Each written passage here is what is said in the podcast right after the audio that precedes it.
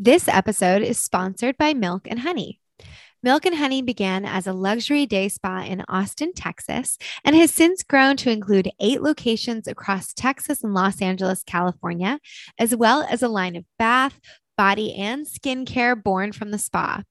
Milk and Honey sources and uses the safest possible ingredients in both their spa treatments and product lines, which means both choosing organic and making thoughtful, informed choices on safe ingredients. I recently went to their Brentwood location to treat myself to a spa day. In addition to having a wonderful and deeply therapeutic massage, I really appreciated how peaceful and relaxing the spa environment is. The lounge that is available for guests pre and post treatments felt like a little sanctuary and retreat away from the outside hustle and bustle of LA. We are so excited to now be able to offer our listeners a discount at all Milk and Honey spas, including both LA locations in Culver City and Brentwood. We are even more excited to partner with them to offer a spa package called the Courageous Wellness Retreat, a 60 minute milk and honey signature massage, which is a Swedish massage tailored to your needs focusing on relaxation and stress relief combined with body brushing, an exfoliating and detoxifying treatment that uses a natural bristle brush that you get to take home to stimulate your lymph and circulation while also reviving dull skin. And for all our listeners in any location, their online boutique offers products from the Milk and Honey line and from other top brands, including Osea Malibu, Supergoop, Virtue, Moon Juice, Coola Sun Care, and more. Courageous Wellness listeners can enjoy 20% off your next order at milkandhoney.com and 20% off your first spa service at any Milk and Honey location with code CW podcast. Visit milkandhoneyspa.com to find a location near you. And if you want to try the Courageous Wellness Spa package at a special discounted rate, use the code Courageous Wellness Retreat to redeem. This is not able to be combined with any other discount or promotion. And you can find all this information in our show notes.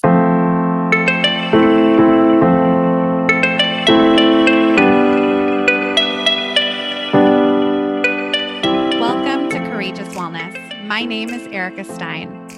And I'm Aly French, and this is a podcast about individual journeys within wellness and how to navigate it all.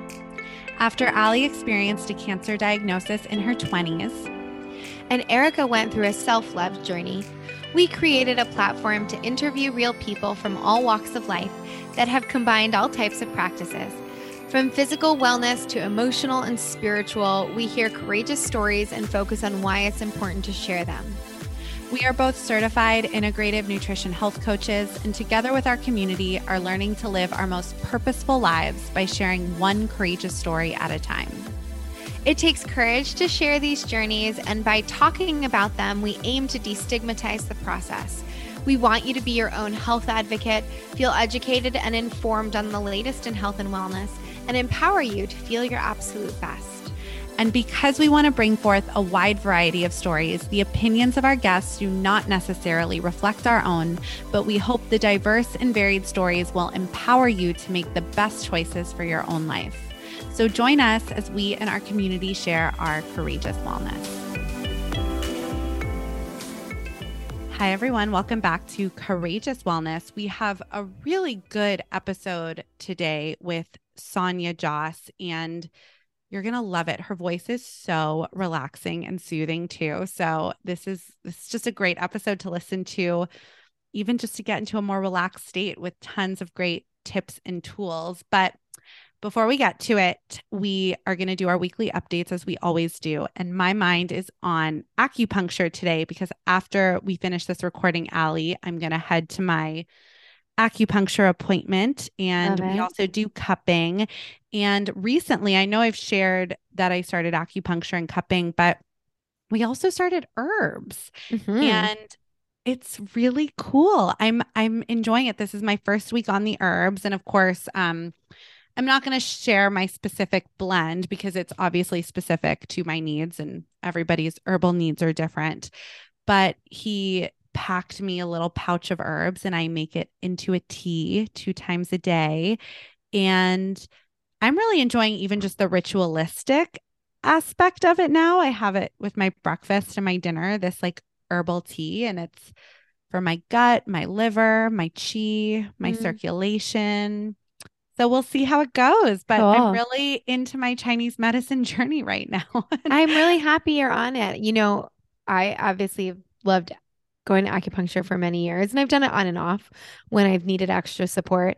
And actually, Sarah Norvillis was on our show.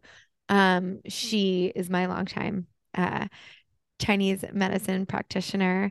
Um, and yeah, I just can't say enough good things. So I'm so happy you're on this journey. And if anybody wants to learn more about TCM and acupuncture and cupping and um, herbalism, they can go and listen to that episode in the Courageous Wellness archives. Um, yeah, in the archives. It. I'll link it in our show notes this episode because it was a great one. And um, and what's great is I think I've shared this before too, but my insurance covers it, and I get to go yes. twice a week, and it costs oh my gosh thirty five dollars. Isn't that insane? Awesome. So um, we're able to do a lot of work, and um, yeah, so insurance covers acupuncture, which is wonderful. And we're also doing ear seeds. Have oh, you yeah. done ear seeds?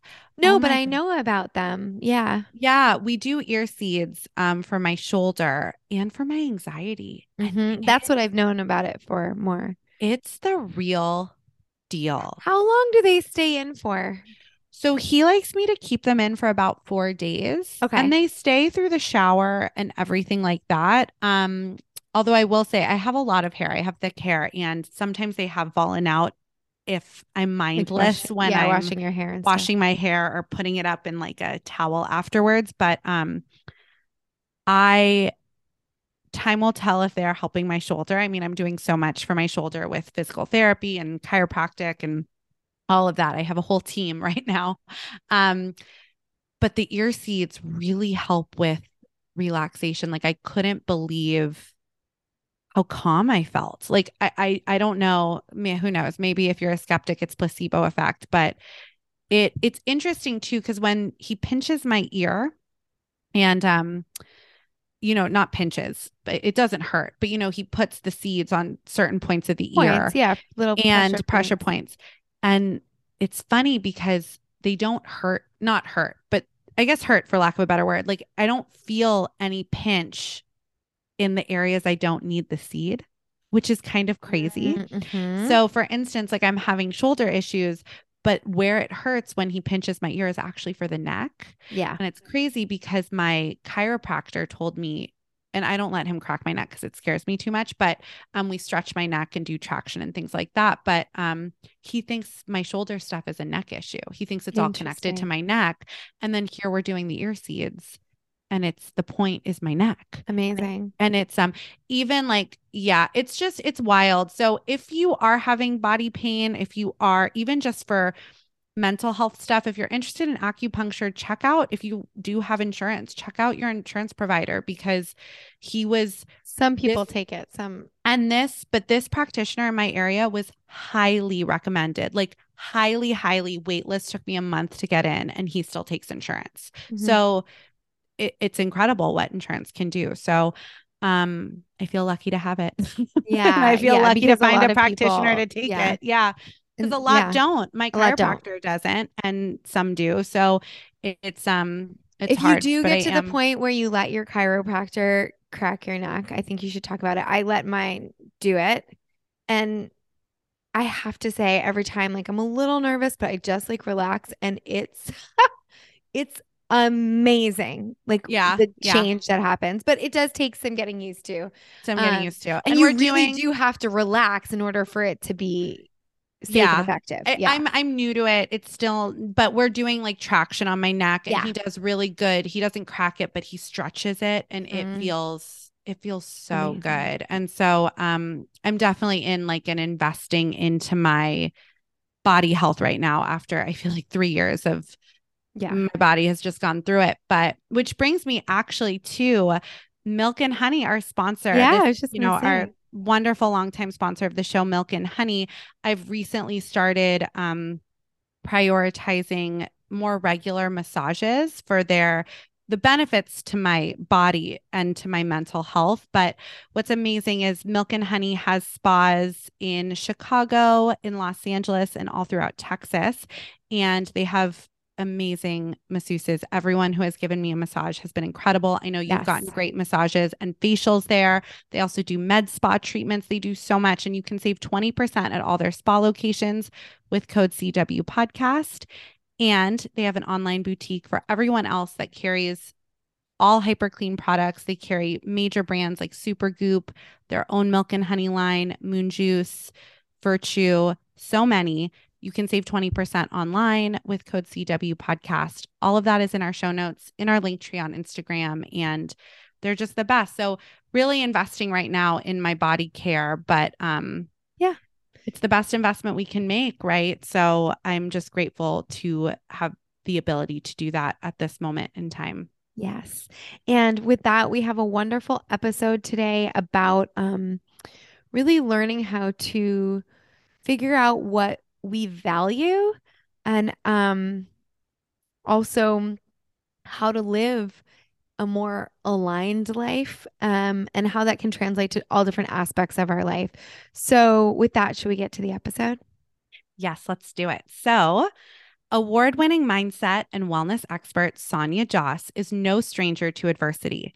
As the cross cultural child of immigrants, she struggled with identity, purpose, body image, and all the negative self talk that comes from not being aligned with one's values.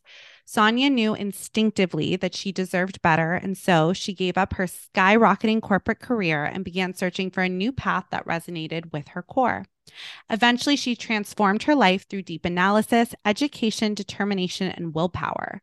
Through her journey, Sonia uncovered a deep passion for wellness as well as a driving desire to help others.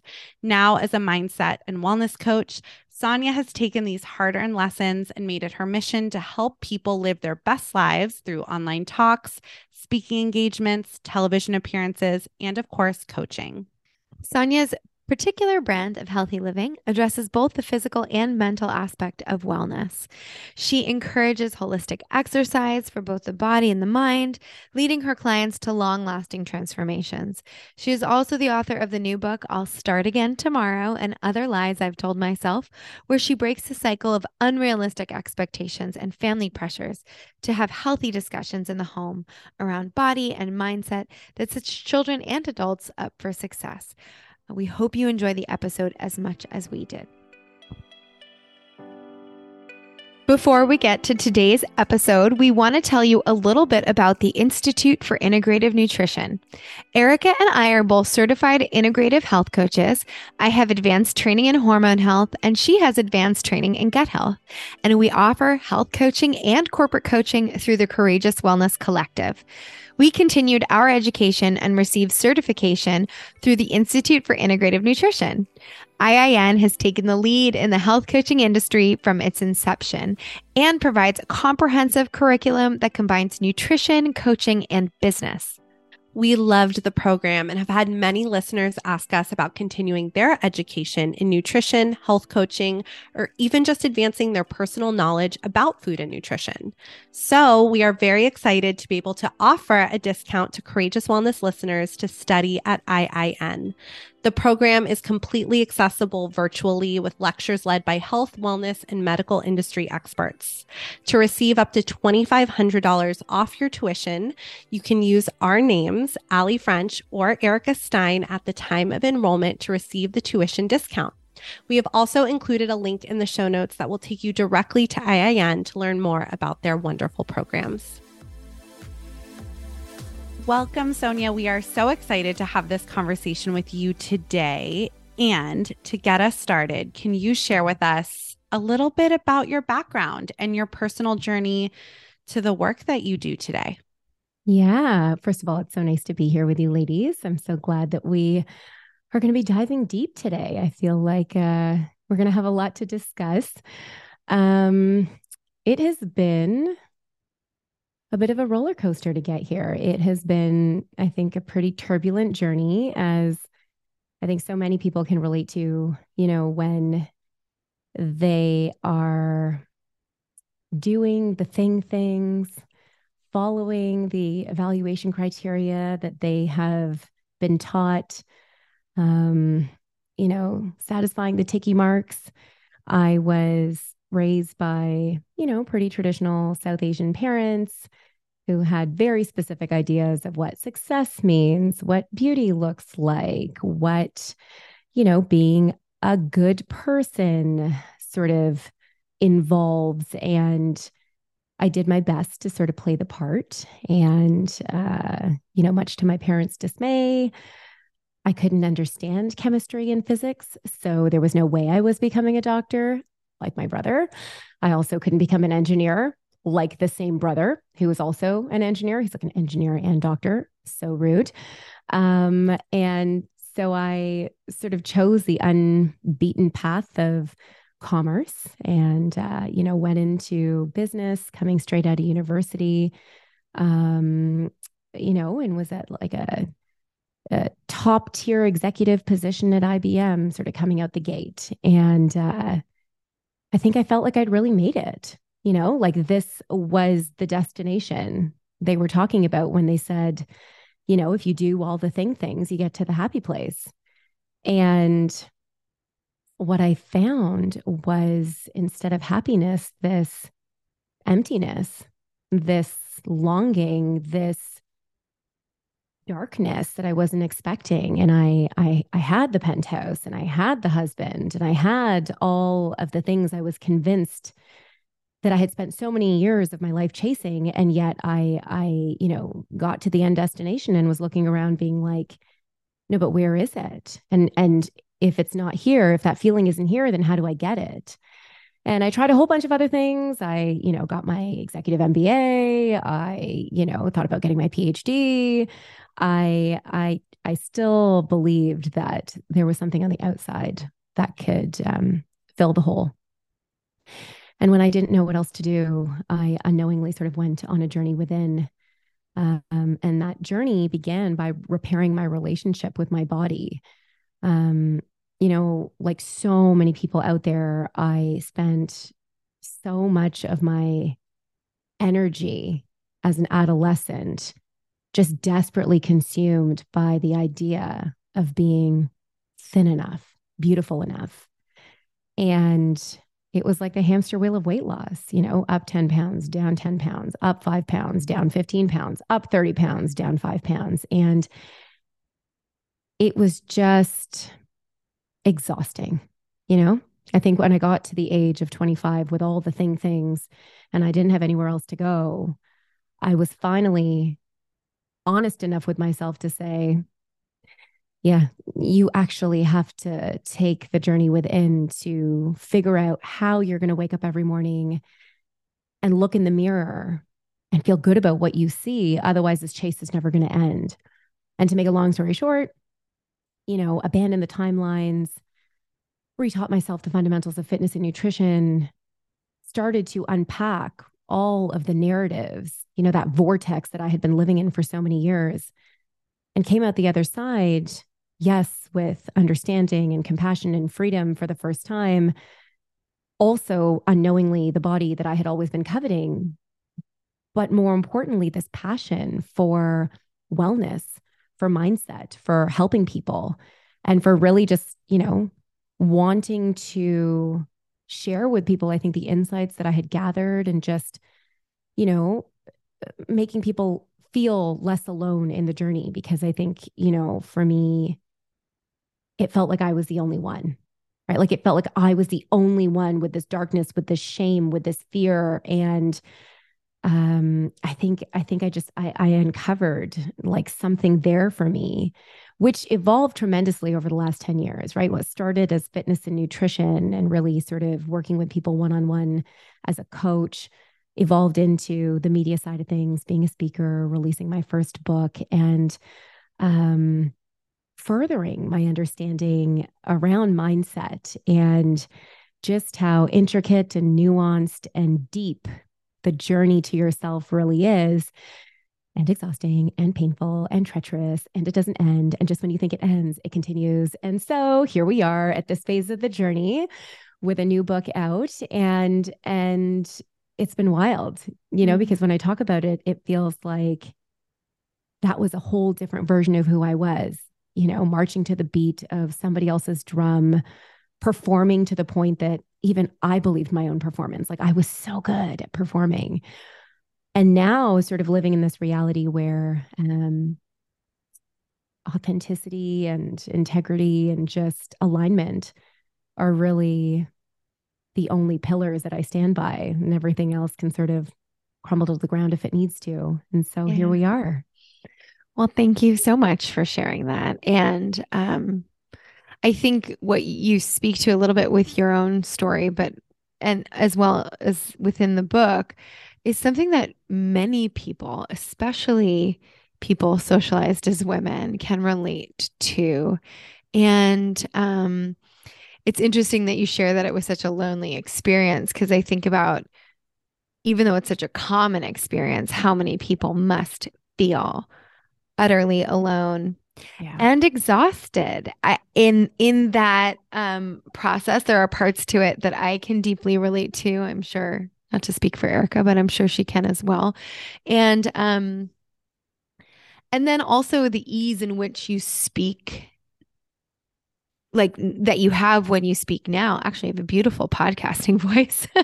but um but no, just like you. the ease the ease in which you talk about like how that felt almost like a different person mm-hmm. versus sort of where you've evolved to now and uh living with more alignment and not that it's an easy process, but that you were able to understand the value for yourself in doing that work or going yes. inward as you said. Yes. yes. Um and so I guess maybe let's just start with the striving mm-hmm. for um, this concept of perfectionism yeah. or achievement or mm-hmm. like external validation. Um, and it's not that, you know, it's not that it's not wonderful to have passions and goals that we want to strive for. But I think what you seem to kind of get into is the why behind it. Yes.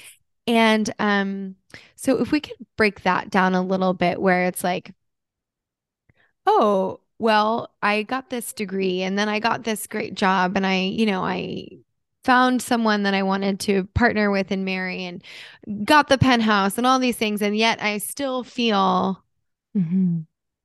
deeply alone in mm-hmm. whatever this experience is or deeply unhappy yeah. Um, if someone can relate to that and they're kind of in that place right now, what do you suggest as far as like making observations about being in that space? Yeah, you know, someone can relate to that. Gosh, my heart goes out to them because I think the difficult part about perfectionism and that chase and that race that we enter ourselves into unknowingly. The challenge is that we're running so hard and we're running so fast and we deeply believe it. You know, like we believe it in an insidious sort of way, like it's woven into our cells because it becomes such a habit, it becomes such a pattern. And to get to that point where you can feel that disconnect for the first time, that you can feel the dissonance and that emptiness and the, oh my God, this is not going to cut it feeling. It means that you're pretty much at your breaking point because perfectionists, I say this as a recovering perfectionist, perfectionists are so busy in the doing, in the overriding of the feeling mode that to get to the point where the feelings are woken up means that you are backed into a corner that feels so tight.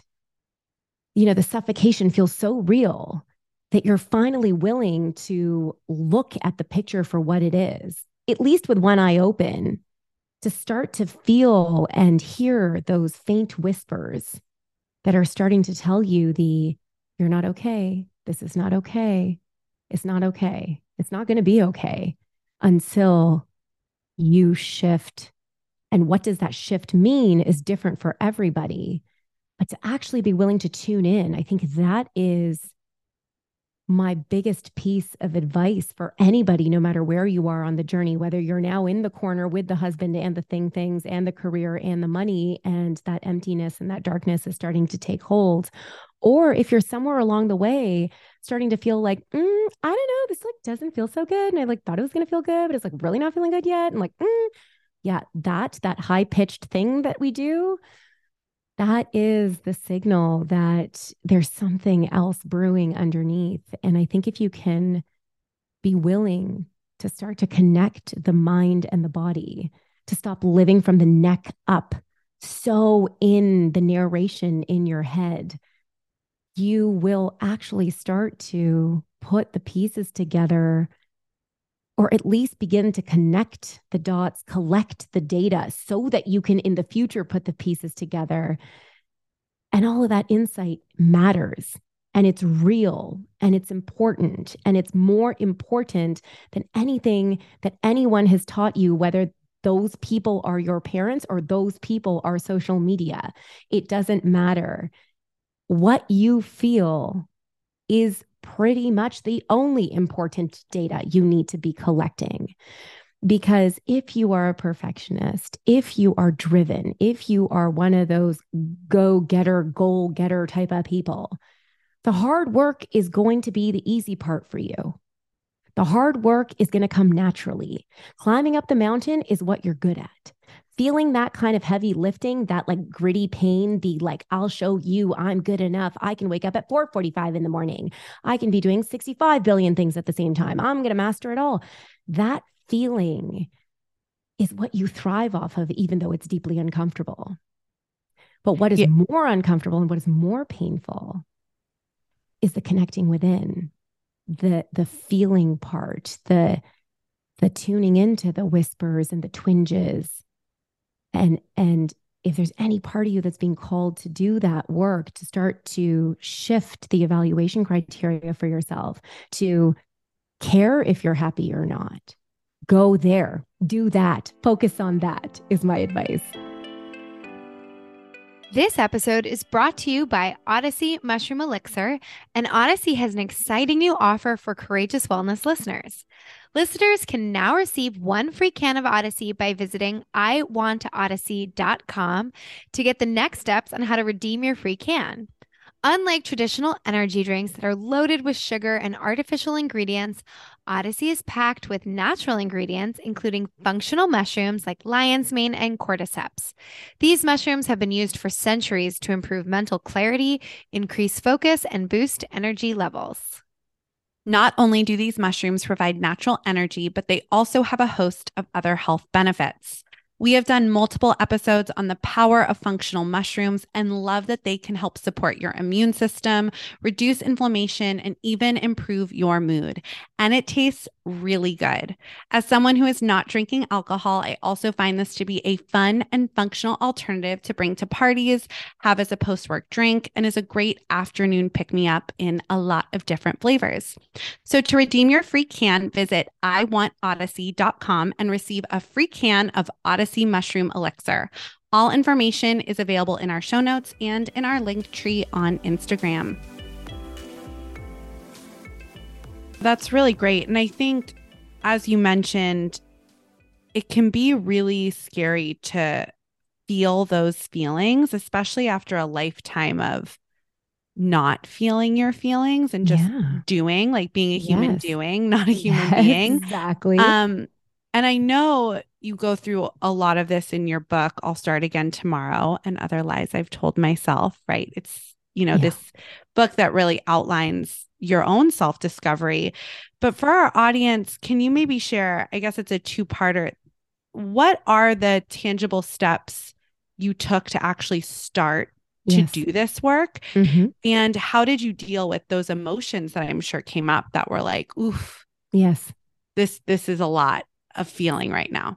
Great question. Um, you're right. So much of this is in the book, but what's so great about the book itself, and also totally clown mirrory as an author, is that the book isn't written for who I am now, right? The book is written for the girl that I used to be. And so the tools that I provide in the book are fed through the lens of the struggles that I was having at the time with my body. But the pillars and the content still apply to me today, not through the war with my body, but through so many other aspects of the work that I'm doing today. Like, you think writing a book is hard, and then you release a book, and you're like, okay, here we are again with all of the same work that needs to be readdressed and redone because at every stage of the journey, all of that legacy stuff comes back. Right. And so some of what I'm going to share is through the lens of the body. Some of what it is that I'm going to share is through where I'm at right now. But the the themes are absolutely going to be, I think, the same. And the the first piece, I think, of the puzzle is to get super clear on your evaluation criteria. Right? Like we are so vague when we are chasing and we're racing. We want to be successful. We want to be beautiful. We want someone to love us. We want all the things. But what we're we're coveting is a feeling, right? What we are coveting is a sense of being, self-worth. We are coveting impact. We are coveting passion. We are coveting all sorts of things that yes, can sometimes be amplified by titles and money and things like that, but more often than not, we're arbitrarily flying blind, hoping that something is going to do the trick, like losing the 10 pounds or getting the next promotion. And we are running for it and we're gunning for it and we're doing the work. What's fascinating though, and for me, you know, when I looked around at my life at the age of 25, being like, Okay, but like I single handedly created this existence. Like I was a full fledged participant. I was captain here, leading myself throughout the journey. And yet, none of this feels like the real Sonia. But then who's the real Sonia?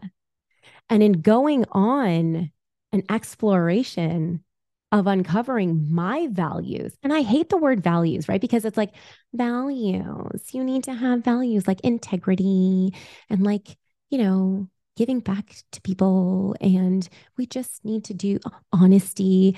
It feels so surface level, right? It's almost like hashtag blessed. Like, does it even mean anything anymore? But when I think about it as evaluation criteria, that's when it gets tangible for me. You can tell that I'm like someone that likes Excel spreadsheets and stuff, right? Like it becomes the evaluation criteria that I can feed my decisions through, right? When you are clear on what actually matters to you, your why, your alignment, what you believe the highest version of yourself is going to stand for, you suddenly have a framework that you are able to build a life around, which sounds really big, but it translates into clarity for the big decisions and the small decisions and the smaller decisions and the micro decisions like did you snooze your alarm this morning? Are you going to eat a box of cookies? Are you going to do 90 minutes of fasted cardio? Are you going to gun for the promotion? Are you going to quit your job and become an entrepreneur? All the things that feel vague and hard and complicated and too big for us to navigate. And so we just sort of follow the formula that we've been given. Those things become clearer and clearer to navigate when you know what's important to you. And so, whether it's about your body or whether it's about the relationship or the job, I think the first step in any journey within is what do you really want? And you don't get to be vague about it anymore, right? And I think in that starting point for me, that was where I started to tease out the nuances of, oh, I don't want to be successful with the corporate salary that I thought that I wanted. I need to feel connection to people and what it is that I'm doing.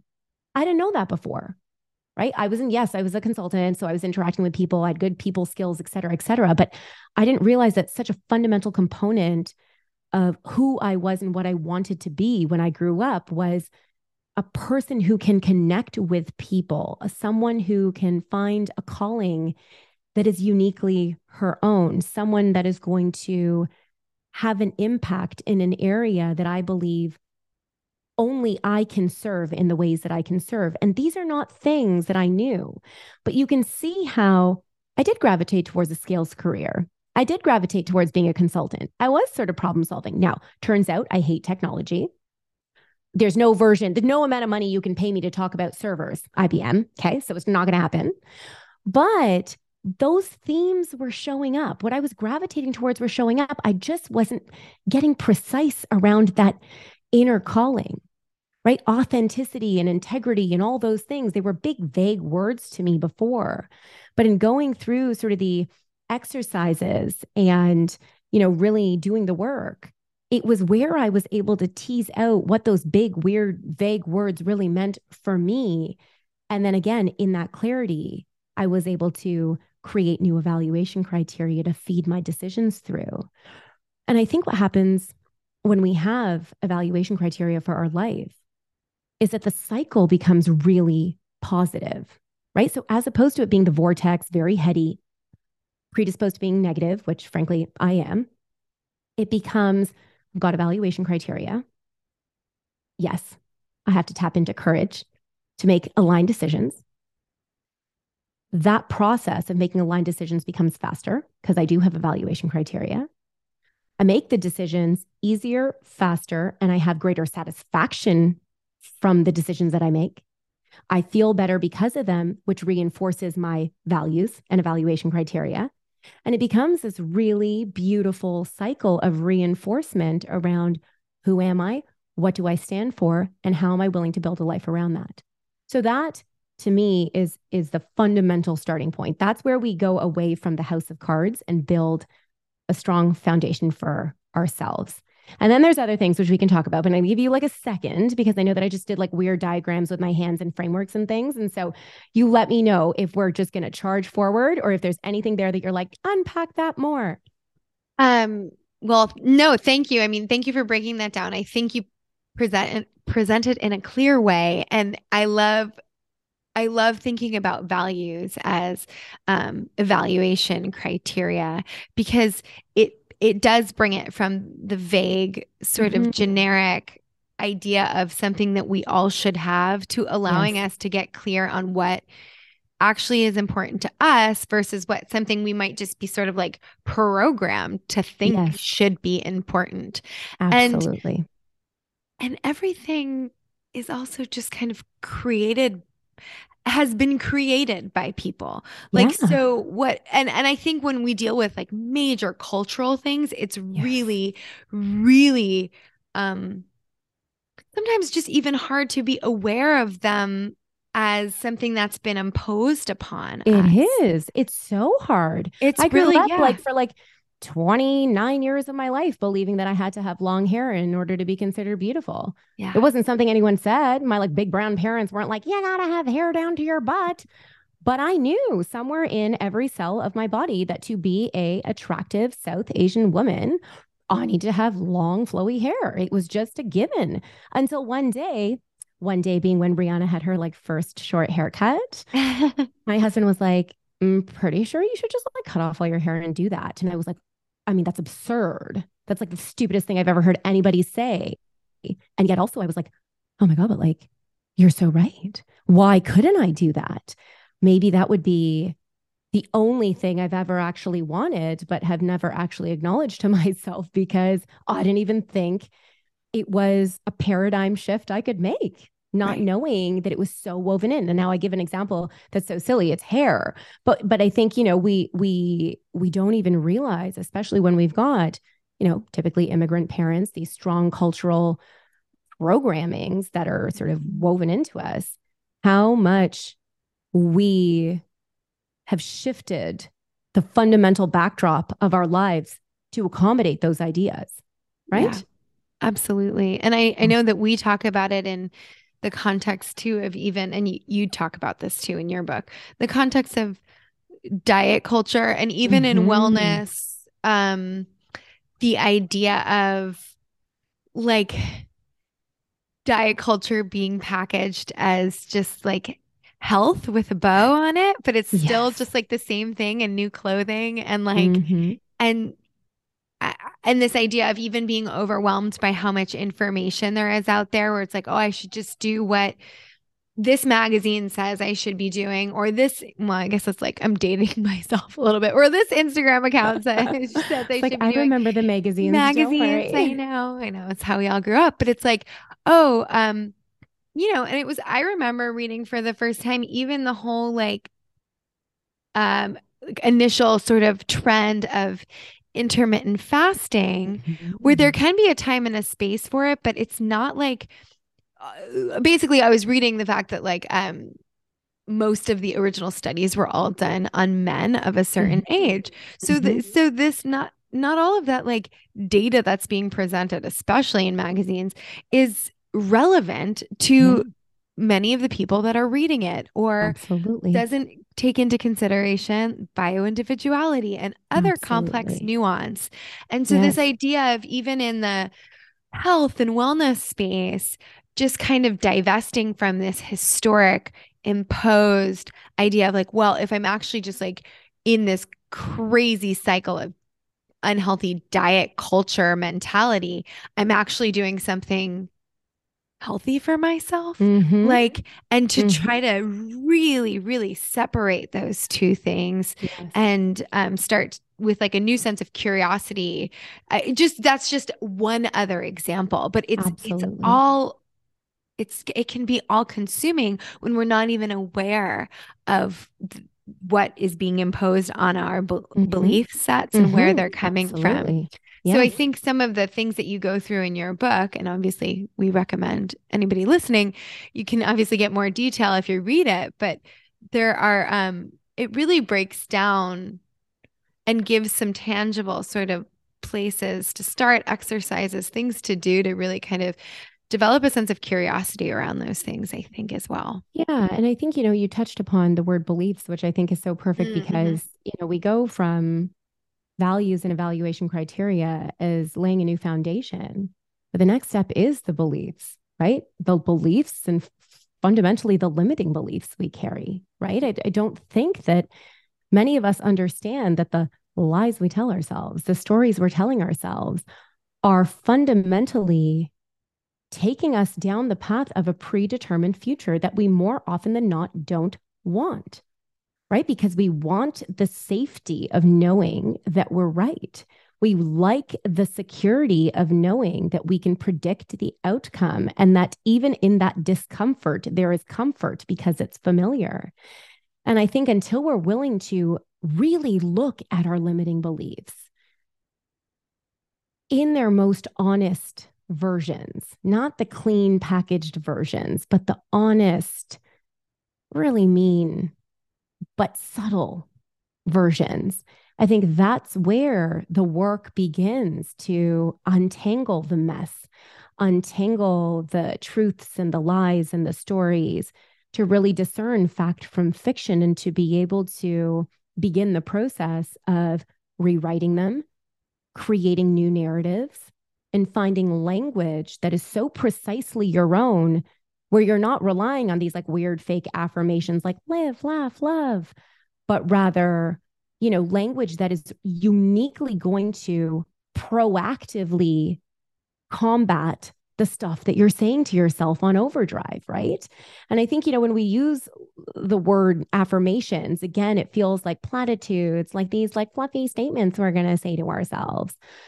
But when you sort of abandon the Instagram version and you come back to the fact that we are constantly telling ourselves things that are frankly harmful on the inside, but we're not willing to acknowledge them. When we're able to look at those and dissect them, the precision with which we can actually create affirmations that are uniquely our own, that feel very precise, that precision becomes really powerful because you really identify with them. You really can adopt them as the mantras you're saying to yourself every morning when you wake up, anytime the feelings are coming up, anytime the activation is happening, right? And I think, you know, that that mind body connection that we talked about, one of the biggest pieces that I do even now to this day is when the overwhelm starts, when I can start to hear the noise, when I can clue into that feeling. And again, it's now the, ooh, I can feel it in my stomach. Something's coming up. It's like I will get out my notebook and I will verbal diarrhea on a piece of paper. Mm-hmm. Every fear, every limiting belief, everything that is coming up for me that is making me feel like, oh God, the walls are closing in, that tightness in my core, that tightness all around. And I don't do anything with it right then. It's not like I'm like, I wrote my limiting beliefs and then I'm going to unpack my limiting beliefs. No, verbal diarrhea, I get it out on paper, I put it away. Because, like, I am not to be trusted. I am not to be trusted at this time. I'm having yeah. feelings. It's not feeling good. And I need to just start the process of the release. Yeah. And there is a little bit of catharsis that comes from that, right? You feel an immediate, like, okay, I got it out on paper. I can come back to worrying about this later. And then you move on with your life, right? But usually what happens then is when I've had some space, you know, the kids are in bed, I am willing to again sort of look at that. You know, I feel like I've got the mental bandwidth to look at it. I pull out the notebook and I go line by line and I start to dissect the fear and dissect the limiting beliefs. And I start to throw shade at the limiting beliefs with evidence from my current life, right? My current reality, not little Sonia who's in there panicking, having a heart attack about the fact that she's not good enough. But what is the evidence that I can take from my current existence that is actually not in support of these hypotheses that I'm making? And I break them down and I find new evidence and then I find new language that I can use to rewrite those statements for myself that I can actually believe in. Usually they're evidence based because, like, I'm, again, a bit mathy as opposed to being like on the woo. But, you know, in that process, what ends up happening is, again, there's a few affirmations that come up for me, right? I've got new language that is not suppressing what it is that I was feeling or suppressing and denying myself from having these fears and limiting beliefs and stories, but rather allowing me to honor them, look at them for what they are, and to give myself the comfort that I need to say, I got this. I'm safe. It's okay. And here's why. And then those affirmations are the mantras I will start my day with the next day. And I take that responsibility, right? I take that control back to say, grown up Sonia's in charge. Here's what we're doing. Little Sonia, get with the program.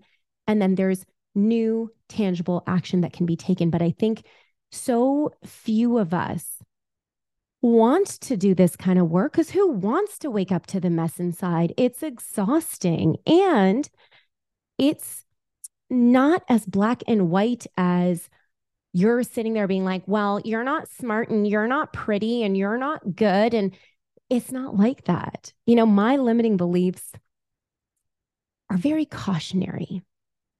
They're like, let's not be childish here. Yes, you know, you want to go for this opportunity, but, you know, you're good. You're just not good enough necessarily to be in that arena. And so let's not be dramatic. Let's not be childish here. Let's come back to the practical work. Let's stay in our lane. Let's stay focused. Let's be grown up. And again, you know, even as I'm saying it, I'm like, I, I kind of sound like my mom. Like I kind of sound like my mom trying to be like, okay, cute, Sonia, you want to be on TV? Adorable. But let's not be childish here. Let's get back to the work and apply to the corporate job, right? Like it's that subtle information in disguise that we have to look at to really say, actually, that's like totally holding me back. That's like not at all accurate. In fact, that is kind of mean. And why do I think that way about myself? And maybe this is something that I want based on my evaluation criteria. And why do I believe I can't have it? What's coming up there? Right. And so, again, sort of you mentioned earlier this idea of curiosity when we're willing to look at the narrative with curiosity, it doesn't have to feel so big, so scary, so haunting. You actually can just allow it to be what it is, but then be like, what, what would I prefer instead? What kind of language would I prefer instead? How yeah. would I prefer to show up for myself? What would be an ideal state for me here if I wasn't operating with this programming? Yeah. It, it, doesn't happen overnight, but at least you begin the process of starting to be like your own friend instead of your own frenemy, right? Yeah. It's so it's beautiful and I love how individual Mm-hmm. It is mm-hmm. right because mm-hmm. I think mm-hmm. sometimes especially and it's it's okay to do this. I think when we start to do the work or we're exploring that curiosity, we can find people who we identify with and maybe take on their mantras and take yeah. on their practices. Which but, is a great place to start. Yeah, but I love that through this work you're able to really find your own and it reminds me a lot of um IFS parts therapy too, yes. especially when you're talking mm-hmm. about like mm-hmm little Sonia and grown up Sonia is now yes. here. And I I really resonate with that kind of work because I think yes. a lot of us are operating for me, it's like my inner 12 year old uh-huh. is minus eight. So eight, absolutely. Yeah. yeah. So 12 year old Erica tries to run the show all the time. Mm-hmm. And 34 year old Erica needs to take control. Yes. But it's hard. It's very hard to do. And and I think these are really practical ways to to get into your body in this way. We are so excited to offer our listeners a new discount to one of the best probiotic supplements on the market. Seed. If you are a regular listener of the podcast, then you know that Aly and I are both very serious when it comes to the importance of gut health and building a thriving microbiome. I personally have been using Seed for close to a year now and have noticed a big difference in my digestion and bloating. I am devoted to taking Seed every single morning before food, and I'm really excited to share their daily synbiotic with our audience. The formulation of the Daily Synbiotic combines a probiotic and prebiotic, is vegan and gluten free, and includes 24 clinically studied, naturally occurring strains not found in yogurt or fermented foods and beverages, and lives up to the highest standards for human and planetary health. Yes. And in addition to being a really reliable probiotic and prebiotic supplement, Seed is committed to creating science based education for all those that partner with them through accountable advertising at Seed University. This is where we are all committed to not spreading misinformation about health on the internet. Pretty important, right? Also, I personally love their commitment to sustainability with a refill system and all recyclable or biodegradable packaging materials. Erica and I only advertise products that we use and feel are of benefit to us, and by extension, could be of value to our community as well. If you would like to order Seed Daily Synbiotics to incorporate into your own gut health routine, go to seed.com and use the code courageous15 at checkout for 15% off or click on the link in our show notes.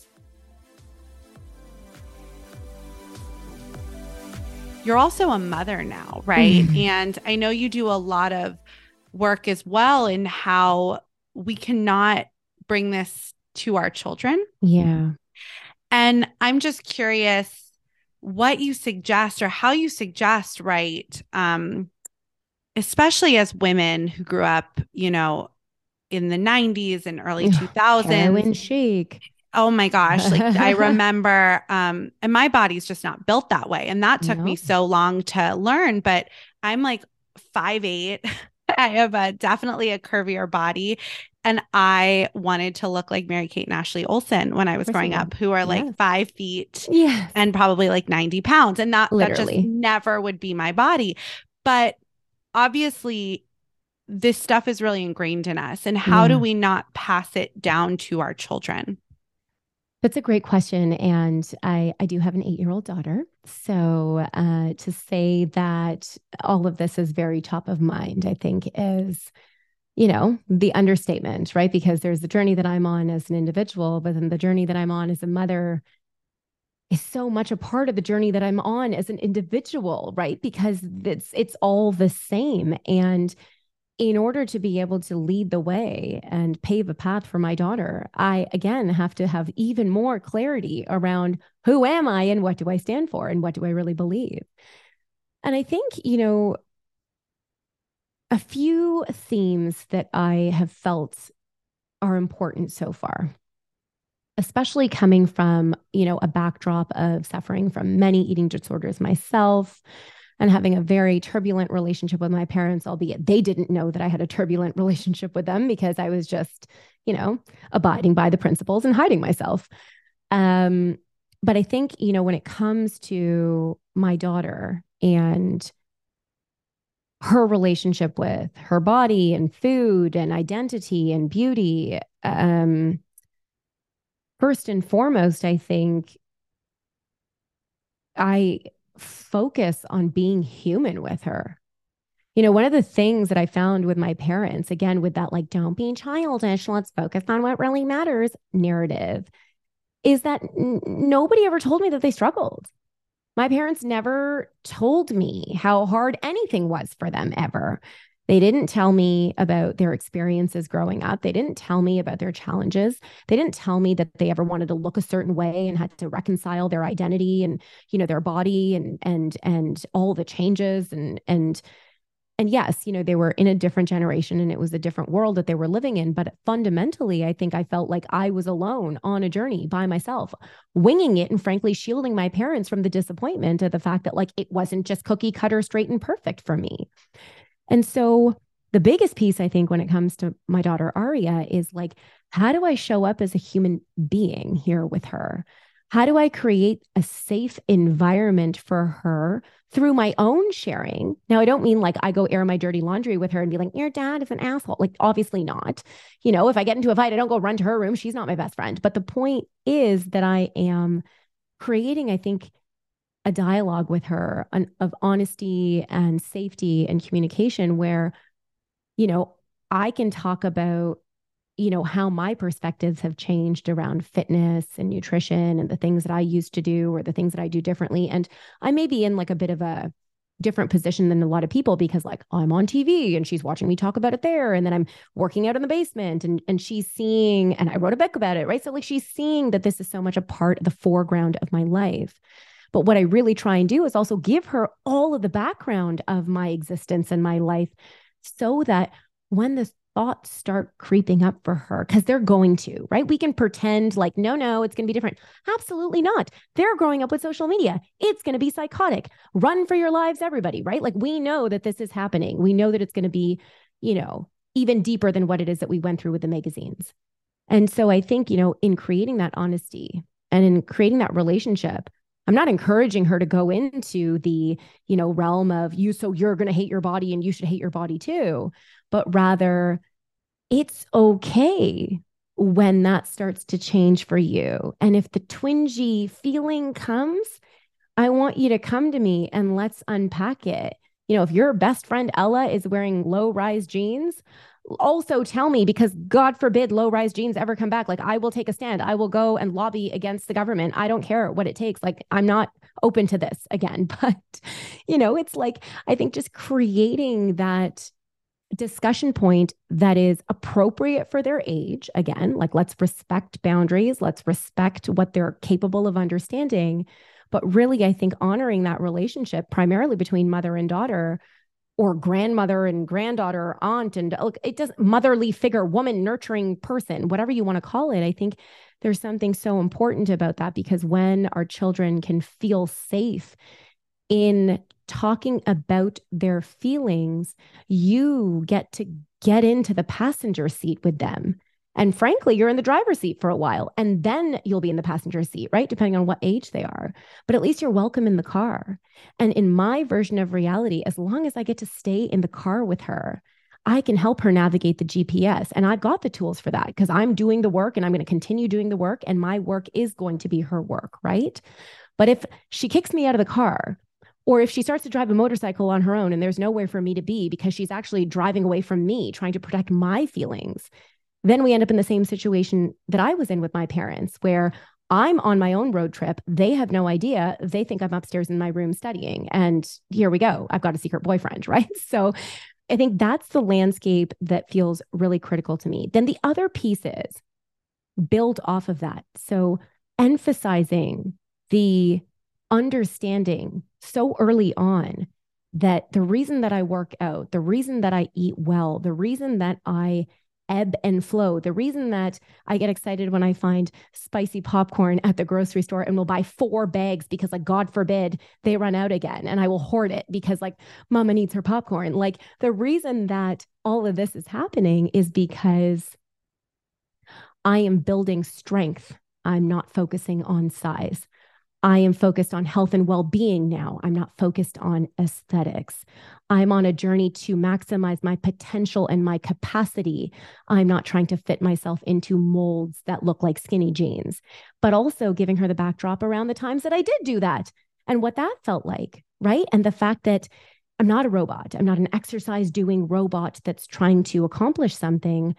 I'm changing and learning and growing with my body, even at this stage and sometimes that's going to involve more spicy popcorn, and sometimes that's going to involve more heavy lifting, and sometimes that's going to involve taking a break for three weeks to really honor the fact that I'm burnt out and I need to sleep, and that I should have been taking the signals and the clues earlier on not to get to this point. And I think, again, in building that narrative around strength, wellness, well being, potential, capacity, shifting the language away from size shifting the language away from beauty.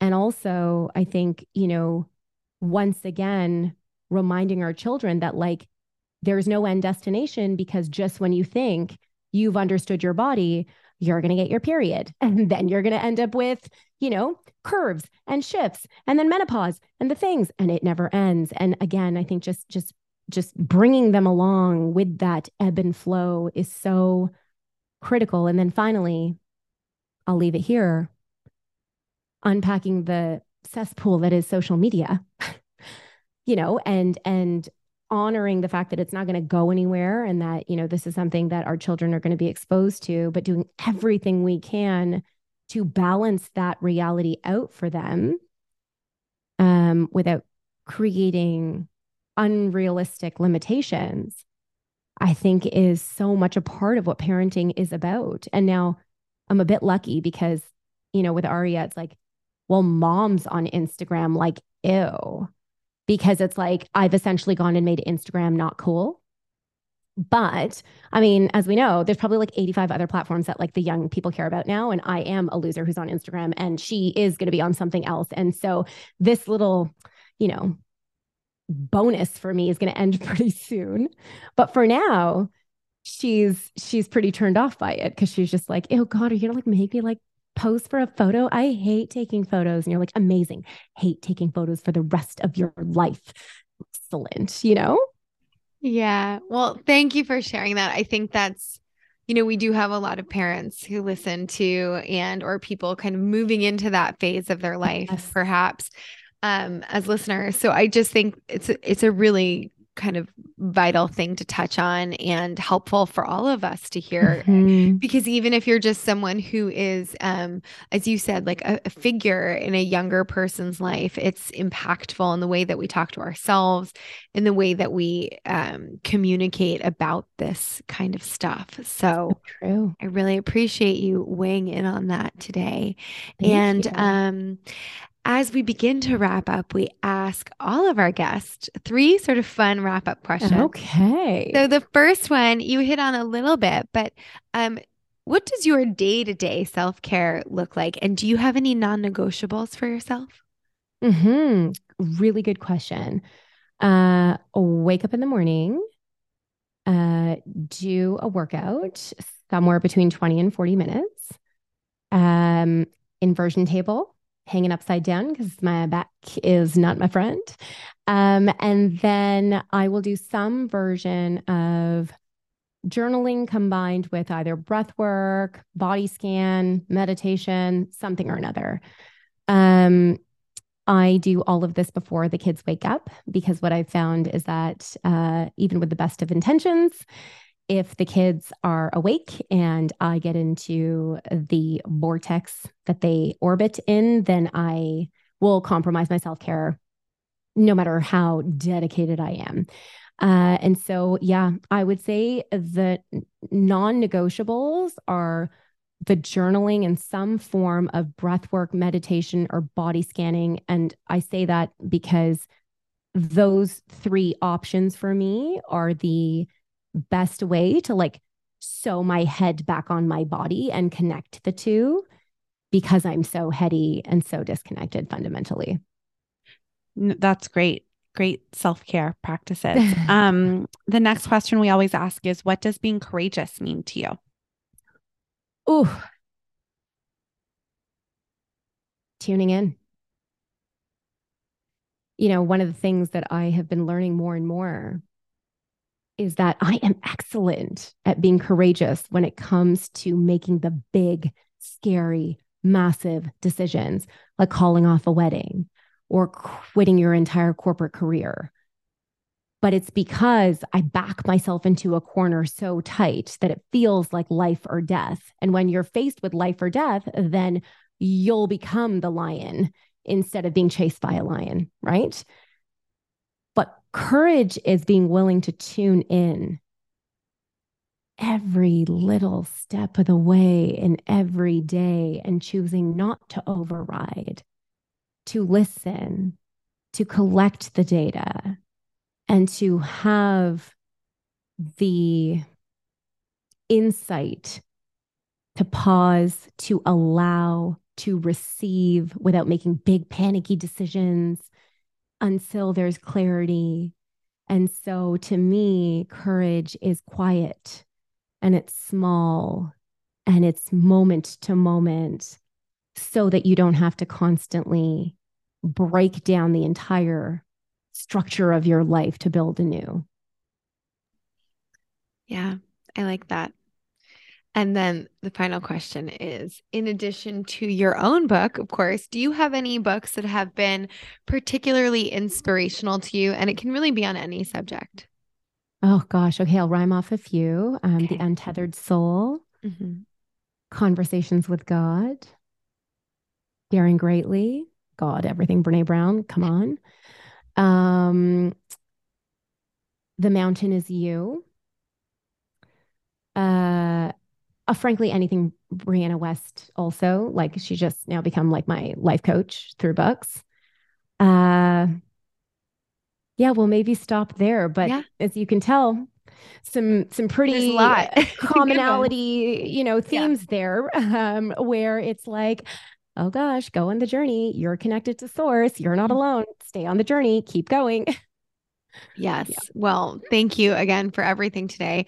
If anyone wants to uh, find you, follow you, buy your book, where can they do that? Oh, so sweet. Uh, I'm at Sonia Jhas on all social media platforms. Jhas sounds complicated, but it's J H A S and Sonia's S O N I A. Same thing, soniajhas.com. That's sort of the website and where um, you can get access to our free momentum portal.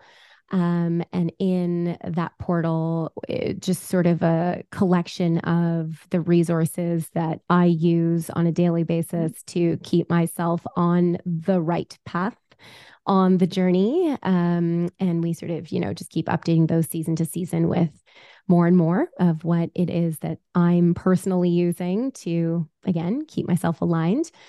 Um, and then in terms of the book, it is, I guess, everywhere that you can buy books online, uh, including the ebook and the audiobook. And um, yeah, I think I might be the most partial to the audiobook version, only because the book is written so heavily in my voice.